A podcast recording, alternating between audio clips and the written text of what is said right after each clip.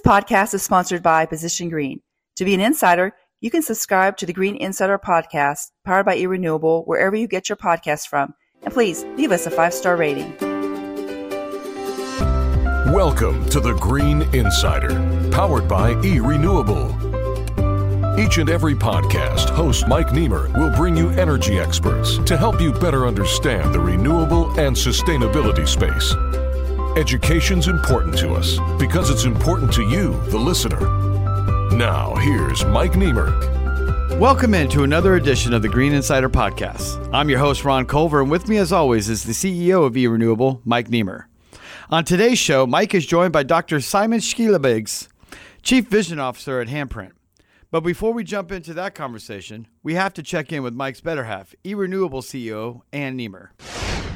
Position Green helps companies build resilient and sustainable organizations. Position Green has a unique combination of ESG software, advisory, e-learning, and assurance that drives sustainability success and empowers positive change. Visit positiongreen.com to learn more. Thanks, Anne. And now here's Mike Niemer with Dr. Simon Schillebeeckx, Chief Vision Officer at Handprint. Welcome to the Green Insider Podcast, powered by eRenewable. I'm Mike Niemer, and today we have a special guest, Dr. Simon. And I'm sorry, I cannot pronounce your last name. I have no chance of pronouncing it. He even warned me about that. So I'm going to let him introduce himself here shortly with a company called Handprint. And Simon, you're in Singapore, is that correct? That is correct. Very good. So before we get too far, please let everybody know, how do you say your last name?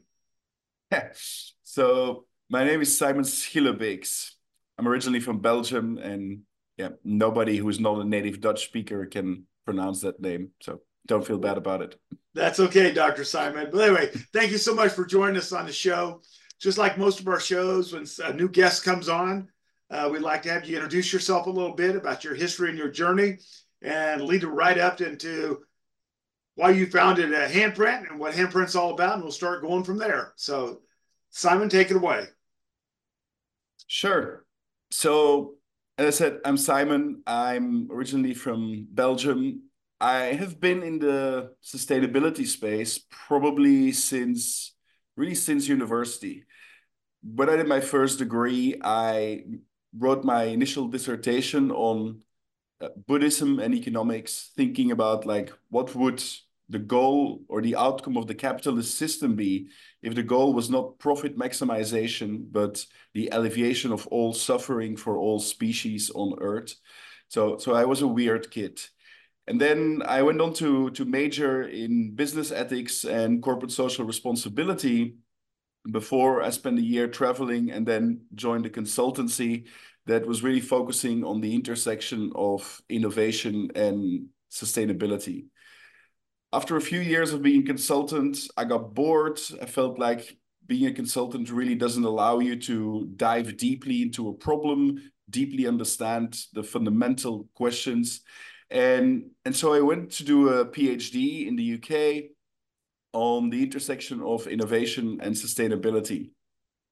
Eventually, I became an academic, moved to Singapore to join Singapore Management University.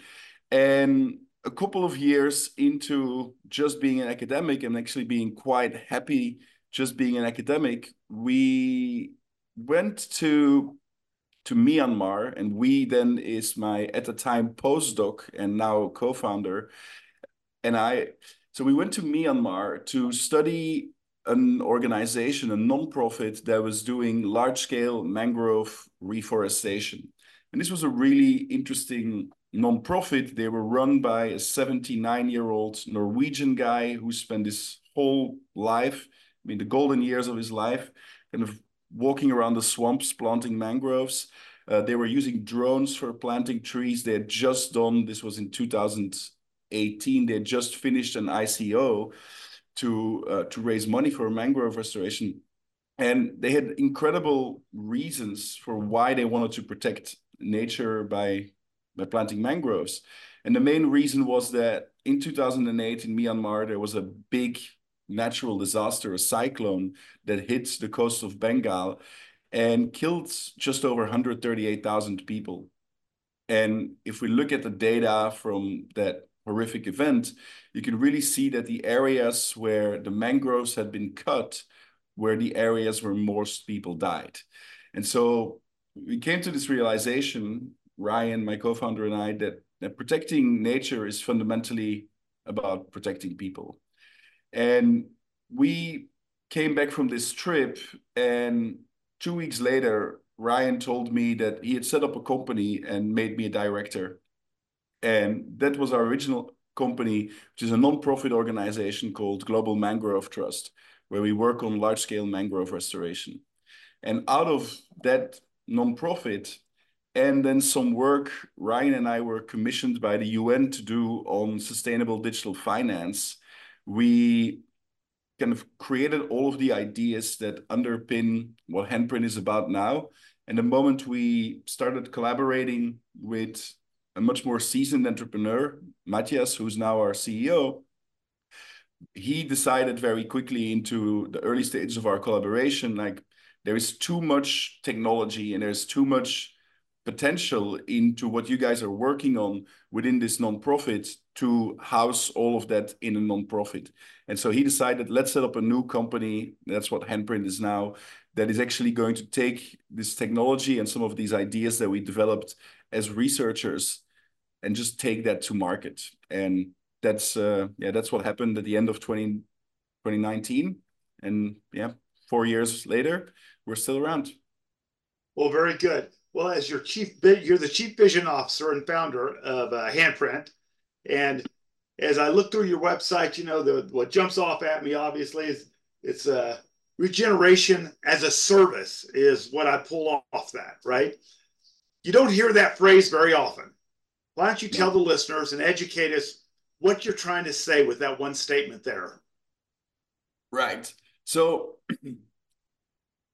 regeneration is really on the rise in the sustainability space, right? So most of what sustainability has kind of looked at over the last few decades is a fundamental question, is how do companies reduce the negative impact they have on the environment? And the entire decarbonization agenda, the renewable electricity or renewable energy agenda is fundamentally about doing less bad, not doing something good. Yeah, we're trying to reduce waste, reduce emissions, reduce energy consumption. All of these things are about doing less bad. Regeneration has kind of emerged in 2019, 2020, and really became much more popular, that asks a fundamentally different question, which is how do we create positive impact in the world? And you can do this by restoring nature, supporting natural reserves, rewilding. And so it fundamentally comes down to a very different set of activities. And what regeneration as a service is really about is how do we make this activity, which is so important for the long-term preservation of our planet, how do we make this accessible to every organization in the world? And the reason why I think this is important is because regeneration is kind of mainly famous within the realm of regenerative agriculture, right? Which is a very specific set of activities that makes your soils healthier and so, which obviously can only be executed by firms that are working in the agricultural space. What we are trying to do is make regeneration services available to everyone. And that could be through supporting coral restoration, ocean plastic cleanup, the planting of trees, the removing of non-native species, to protecting of biodiversity, lots of things that are currently very high on the policy agenda and are appealing to stakeholders of companies, but are not necessarily core to a company's business. And so by making that available as a service and designing tools that enable companies to capture value, business value, from supporting such activities, we've created this catchphrase of regeneration as a service. And of course, we're also, as a company, we're a SaaS business. So we are a software as a service, but the real focus of our software is on stimulating regeneration. So, you know, you're episode 223 for me, and this is the first time I've really heard of this type of service. So are you providing it all across the globe, or are you just in certain regions doing it and expanding from there? So, I mean, we were born in Singapore. Our first partners were in Indonesia, and now we are we have activities now in 17 countries. So the way that our platform works is that we curate, digitize, and monitor the most impactful nonprofit organizations in the world that work in the regeneration space. So we have partners in Africa, South America, not yet in North America, all over Asia, that are working on, for instance, reforestation or coral restoration. We bring these NGOs, and it can also be social enterprises, we bring them into our digital ecosystem, we equip them with tools to improve the quality of their reporting, and then we make them accessible in a marketplace, but we also provide integration capabilities. And so the simplest example of integration is that, for instance, an e-store can add a little plugin to its checkout process to tell its customers at the critical moment of decision-making, whether when they're going to say, am I going to buy, yes or no, to tell the customers, hey, if you're buying our products, we're going to plant a tree, or we're going to restore a coral, or we're going to do something else that's good in the world. And that simple messaging, if it's done in a credible way, changes the behavior of your customers. And that's where the business value comes from. So, for instance, we've seen in one of our A/B testing pilots with a large Australian company that the company, when they implemented our plugin, had 16% more sales versus on the page where they didn't implement a plugin.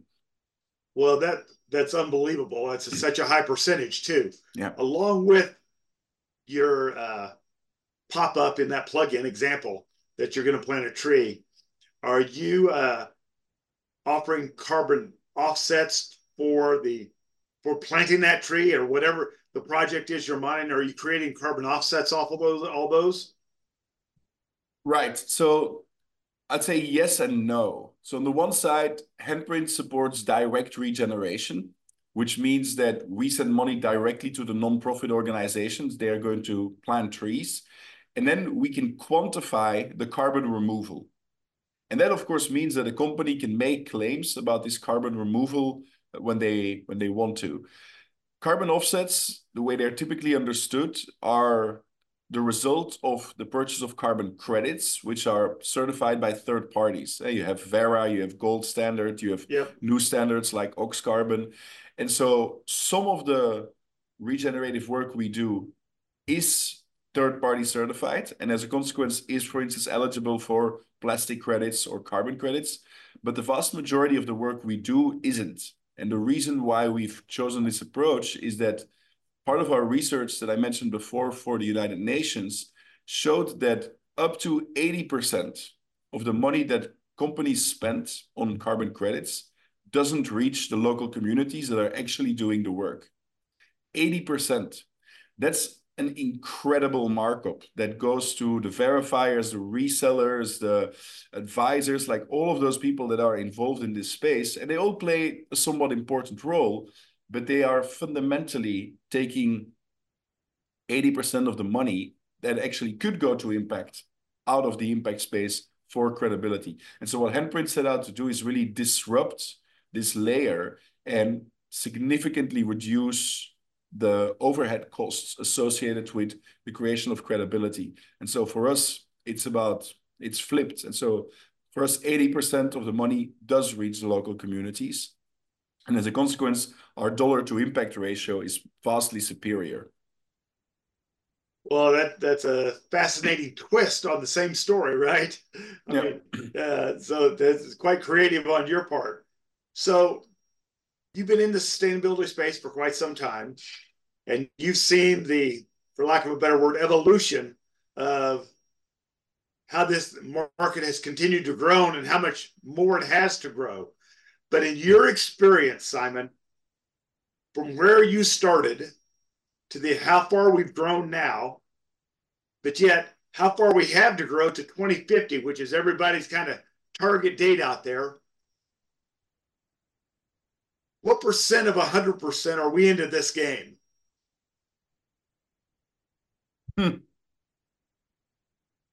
10%. So we have 9 or 10 times further to go than what we've already accomplished. And you've been in the space for how long? I've been in the space since 2006. And so let me explain why I say 10%, right? We have a pretty radical, or maybe, I wouldn't say radical, but a pretty divergent opinion on this. And it's what I teach at university as well. So as I mentioned before, the sustainability space by and large has focused on reducing negative impact, which is critical. But when it comes down to incentivizing companies to contribute to the long-term planetary health, the focus on negative impact reduction or footprint is really narrow. Now, why is this?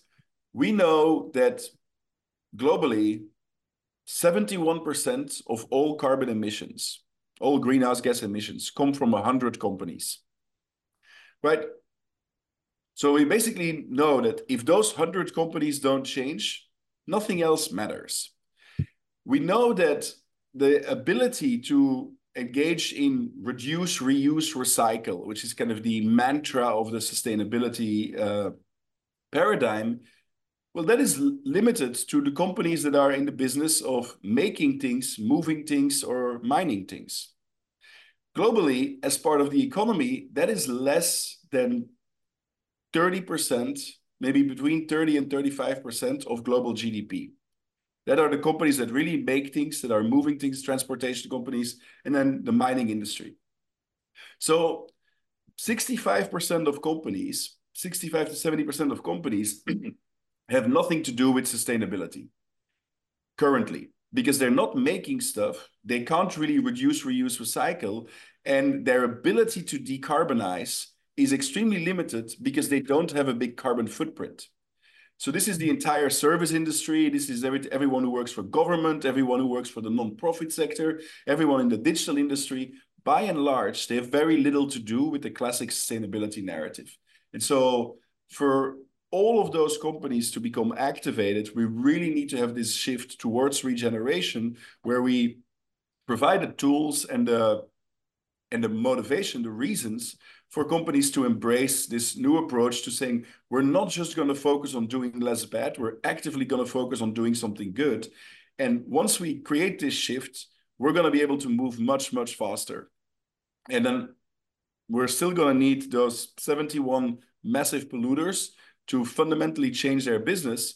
But as long as companies are not ready to do this, or as when the alternatives, say for fossil fuels, are not available at large enough scale, that's not going to happen. But that's why I'm saying, like, we're only really at 10%, because we still need a massive mindset shift to occur first before we can really go from 10 to 50 and then from 50 to 100 at a speed that is necessary.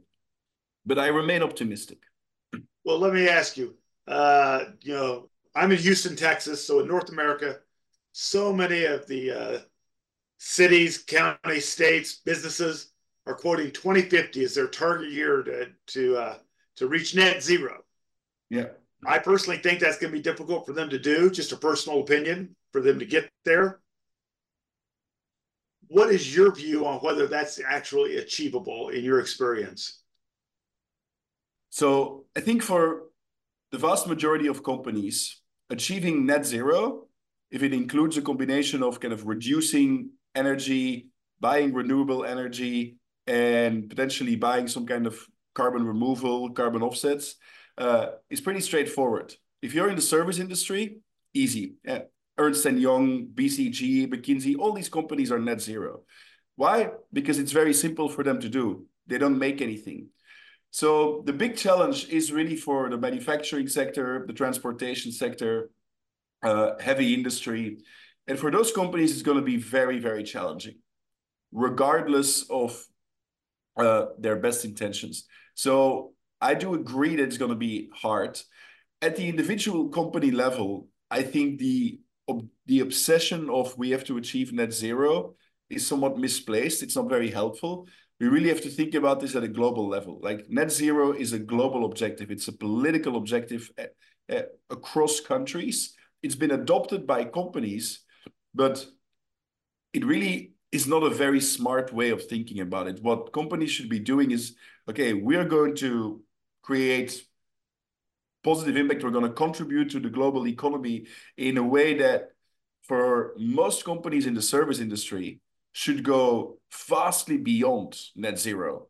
They should become nature positive by a factor of 10x. Because for many of those companies, like even think about like insurance companies or banks, very profitable institutions, for them net zero, especially when you look at scope 1 and scope 2, is laughably easy. What they should do is go 10x beyond that, 100x beyond that. And then potentially at a global level, it is achievable by 2050. Well, let's get back to your company, Handprint. One of these 71 companies that you talked about comes to you and says, Simon, how can your platform help design a system to help us achieve some of these goals? What do you guys come in and do first? What's kind of the process for a company reaching out to Handout to attain some of these aspirations? Right. So the way we basically operate would be to look at what is the critical intersection between the company and its core stakeholders. So let's say you have a company like an oil major, right? It could be Shell, could be Total, could be Exxon. They come to us and say, okay, we want to start working with you. That means they want to start working on restoring nature. And then the question is, how are they going to do this? The most basic way would be like, okay, here is $100 million, because they're big companies, they spend a lot of money. Or so here's $10 million, and you can just use this to go and plant trees, right? That would be a very simple kind of approach, but it's not very interesting from the stakeholder perspective, because if they just do this and they make it part of their classic CSR or corporate philanthropy budget, then really nobody knows about it, and the risk that they're going to be accused of greenwashing is very high. So what they should do is say, all right, let's figure out how to turn this into an engagement strategy with our key partners. Those could be the suppliers, could be employees, could be customers, and kind of turn this commitment, this $10 million budget, into something that, for instance, directly involves our employees. And so we have tools that can integrate within employee nudging or employee perks and employee reward software, and that you can have something that, let's say, within an oil company where they would say, okay, we have an existing platform for employees to kind of recognize and encourage each other and send thank you messages like, oh, you were really great during that meeting, thanks so much, or thanks for filling my boots when I was sick. Here are like 100 points, and you can then use those points to actually buy something. And that could be an Amazon voucher, but it could also be an impact voucher. So integrating in some software like that can be used by an oil company is pretty useful. Focusing on our employees rather than on customers is, from the oil company's perspective, probably smarter, because if they do it too externally focused, the likelihood that they're going to be accused of greenwashing becomes quite high, right? So if a company like Exxon plants 10 million trees and then starts big marketing campaigns around it, they're going to be accused of greenwashing. By virtue of being Exxon, if you plant 10 million trees, you're a hero. But if you're Exxon, it doesn't work in the same way, because everyone will say like you should be doing other stuff, like whatever, changing your fossil fuel mix and so. So, but we basically operate at this level of the intersection between, in this case, I would say the company and their employee engagement, and then we would integrate in the software that they're using so that employees can reward each other by saying like, oh, thanks, you're really great in this meeting, I'm planting a tree for you. Right? That would kind of be the idea. And then it becomes something that is kind of part of the lived experience of everyone in the company, which hopefully motivates people to say like, hey, we're doing something good. We're actually not as bad as the sustainability that purists are making us out to be. And so it creates this kind of positive sentiment, which is very valuable. It can increase employee attraction, it can reduce turnover. So all of those things would be achieved by kind of activating a budget into an interaction between the company and the employee. Does that make sense?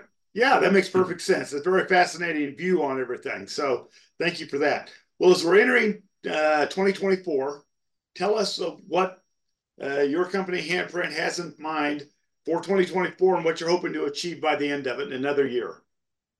So there are two critical things happening in 2024. One is we are launching, I think on January 1st or January 2nd, we are launching a WeFunder campaign.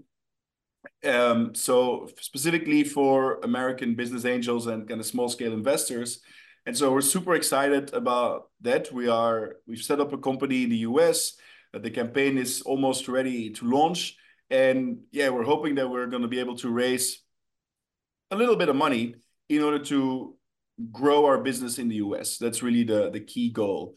The second part is that we are in the final stages of signing a large-scale partnership that is going to give us access to retail banking. And so we're working with a channel partner that is going to, that has been developing an SDK that to live within iBanking applications that will empower retail banks to create a loyalty point system that lives within the banking app, where if you have a specific bank card, you'll access this loyalty point system and you'll be able to be rewarded for doing transactions, for saving money, for whatever, opening an account, for a variety of things. And the points will be able to be converted into real-world positive impact. And the outcomes of this impact will be able to be visualized in the banking app. So you'll see the trees being planted, you'll get videos, you'll get updates from the project that you support. And so together with this partner, we are launching this retail banking product, and we're very bullish that it's going to be adopted by quite a few banks. And yeah, the scalability of this approach is pretty insane. If we can get like a bank like Wells Fargo or JP Morgan or whatever to adopt this and make this accessible to maybe not 100%, but maybe 5 or 10% of its customer base. And if all those people are going to spend or earn, I don't know, $5 in impact per month, then we suddenly very quickly talk about hundreds of millions of dollars that is going to be routed into this, this regeneration space. And that could have transformational effects on the entire world. And kind of reminds me of this, this story that when I was 10 years old, my mom asked me what I wanted to do when I grew up. And I said, I want to be the first person in the world to win the Nobel Prize for Economics and Peace in the same year. At 10 years old, so that should give you a sense of my ambition.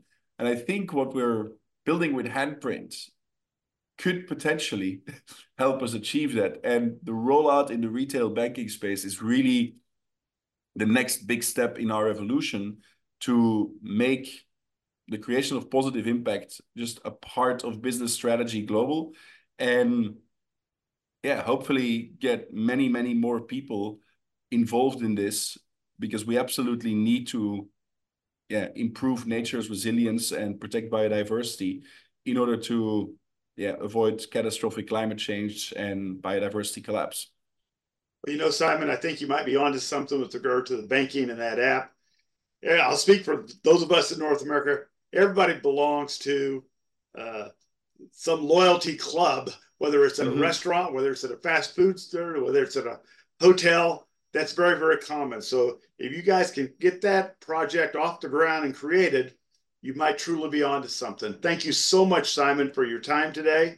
It's been fascinating hearing about what you're doing at Handprint, and Godspeed and good luck to you. You're on a mission, and I appreciate being a small part of that journey. Thanks so much, Mike. It's been a pleasure being here. Thanks for inviting me. Yes, thank you so much for joining me on eRenewable and the Green Insider podcast. Listeners, hope you learned something here today, and I look forward to the next conversation we have with the next guest on the Green Insider. Thanks again to Dr. Simon Schillebeeckx for being a part of the Green Insider podcast. And thank you all for listening. I'm your host, Ron Culver, reminding you that if you are not yet a subscriber to the Green Insider podcast, don't hesitate and become one today from wherever you receive your podcasts. And please leave us a 5-star rating. This podcast was sponsored by Position Green. For an introduction to our sponsor or find out how you too could be a sponsor, refer to our show notes to contact eRenewable and the Green Insider podcast.